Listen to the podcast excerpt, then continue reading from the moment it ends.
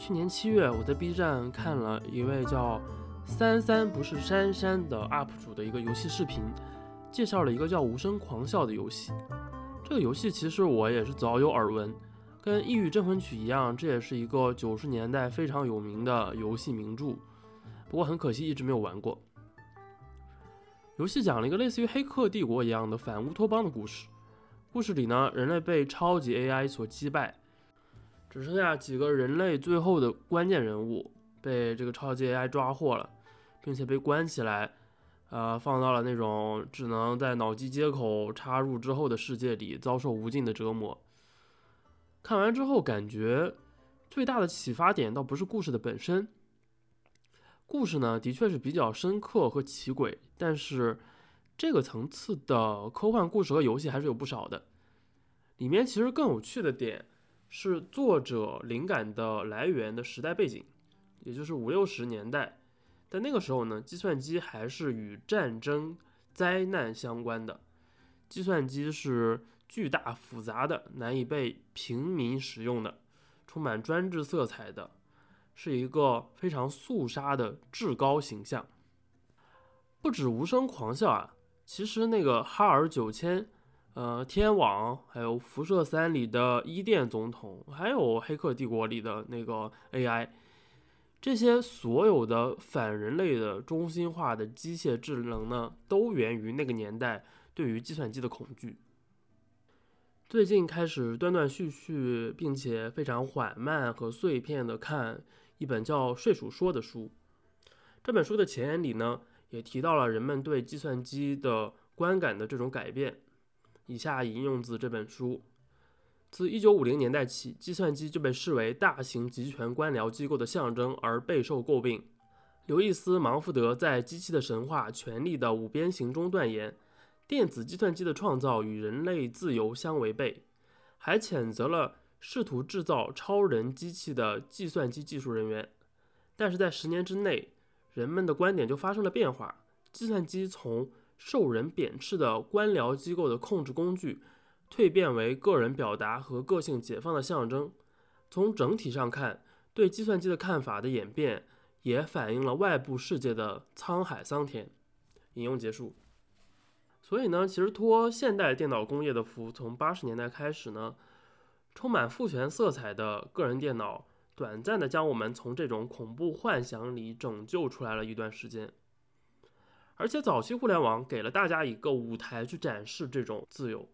不过，我在这里倒不是想表达一个卢德主义的概念，我这里只是想说现实社会对虚拟世界的一种影响。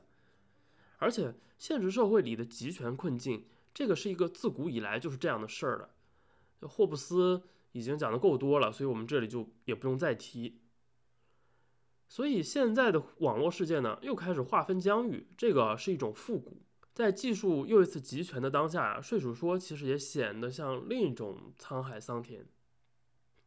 前文所说的至高形象，又再一次通过所谓的网络主权的这个形式被呈现了出来，又一次以算法和大型垄断公司的形式，在成熟的互联网世界里重新浮现了出来。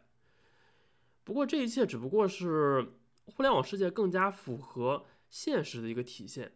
毕竟我们都是哺乳动物，我们在过去的几百年里，社会文化的变迁说大也大，说小其实也小，有些地方其实变化的格外小。但是事情为什么在七八十年代会这么发展？为什么大家会那么推崇硅谷精神？计算机工业到底发生了什么，才从一个集权的象征里，孕育出了好奇心、探索和自由主义为核心的极客精神？我前几天和一个在当今最明星的中国互联网大厂的朋友聊这个事情，问他有没有想过，计算机工业和之后的互联网、移动互联网行业为什么会一度变成那种很硅谷的样子？他说呢，是因为这是新兴行业啊，所以在这个行业里的人头脑自然会很新。但是其实这个事情是很不成立的。我给他说，其实比起很多现在说起来是传统行业的行业来说，计算机行业也已经是一个非常非常传统的行业了。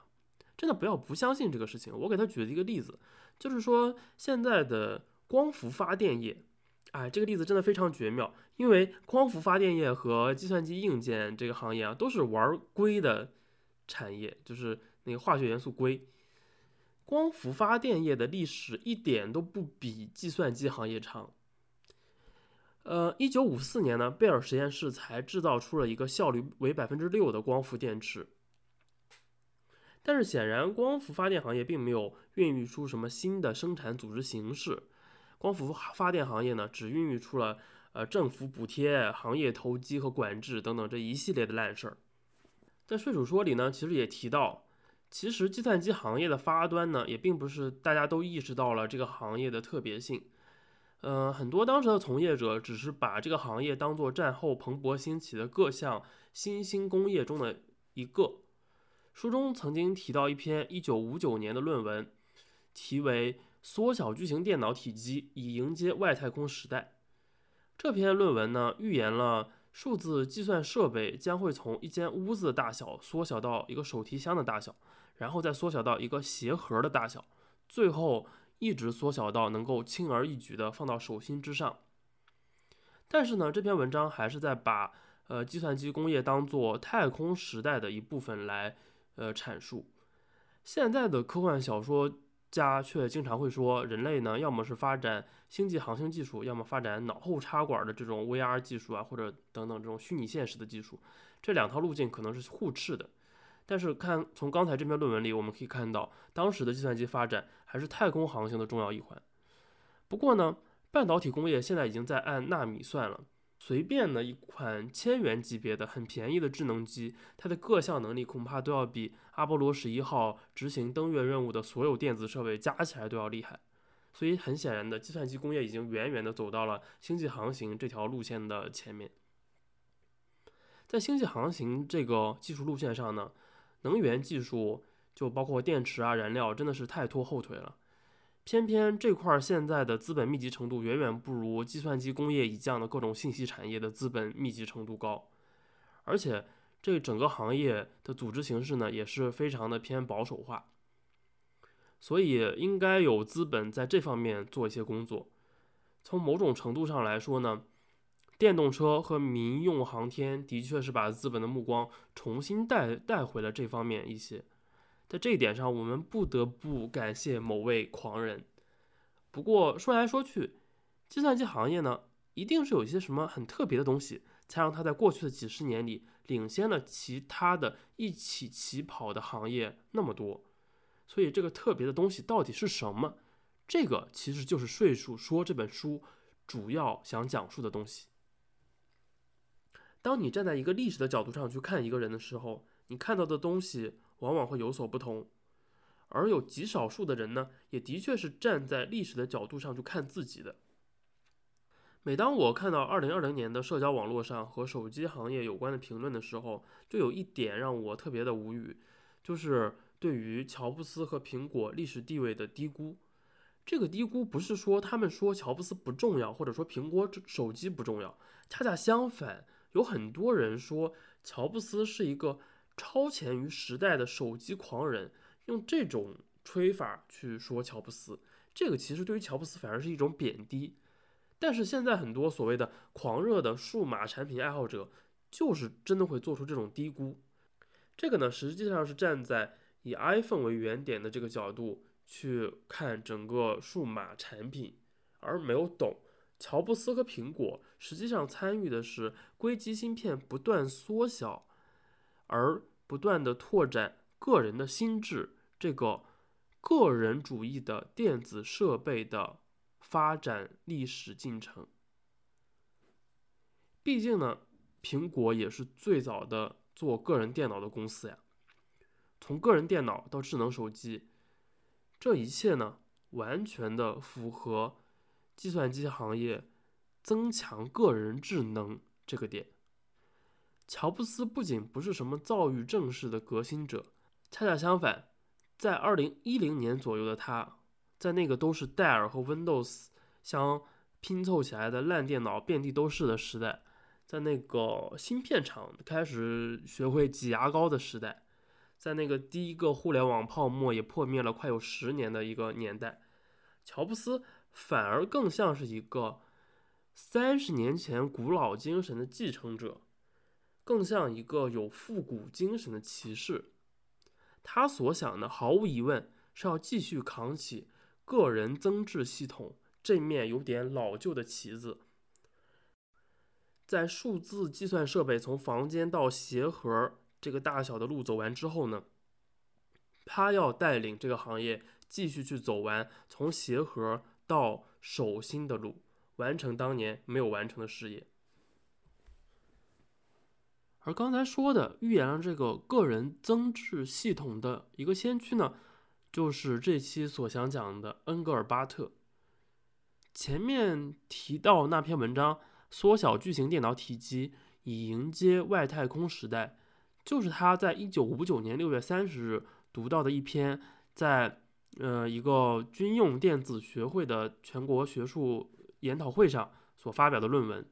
这篇文章和他的想法不谋而合，但是呢，恩格尔巴特对于这个理念的构思的起源呢，其实却更为深远。所以，道格拉斯·恩格尔巴特是谁？他是俄勒冈的一位农夫之子，从小鞋上就沾满了牛奶污迹和牛粪。一九四四年，他参军并成为一名海军雷达技师。二战呢，在这之后不久就结束了，但是驻扎在菲律宾的他却不能马上的回到本土。这种如释重负后的闲暇，其实是非常美妙的。他有一天呢，在翻杂志的时候，接触到了物理学家万瓦尼布什在《大西洋月刊》上的一篇文章，叫做《诚如所思》，里面提出要建一台能大量记录以及搜索信息的机器。他后来呢，又看到《大众机械》杂志上的另一篇文章，文章里构想了一种名叫麦克斯记忆拓展储存器的机器。这个机器呢，仅供个人使用。帮助个人用户储存书籍、记录、联络，为用户的大脑记忆提供广阔而直接的补充。这种以机器提升人类心智能力的构思，让当时的恩格尔巴特肃然起敬。道格拉斯·恩格尔巴特是谁？维基百科上写道，他是美国的发明家，瑞典和挪威人的后裔。最广为人知的是他发明了鼠标。另外呢，他也是人机交互的先锋。开发了超文本系统、网络计算机以及图形用户界面等这些非常先驱性的东西，并且呢，他致力于倡导运用计算机和网络来协同解决世界上日益增长的紧急而又复杂的问题。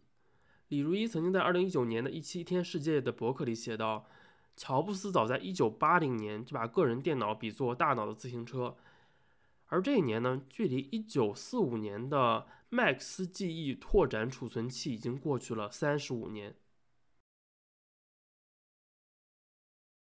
而恩格尔巴特他又做了什么呢？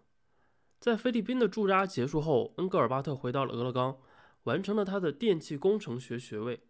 他后来进入 NASA 的前身的一个研究中心艾姆斯中心工作。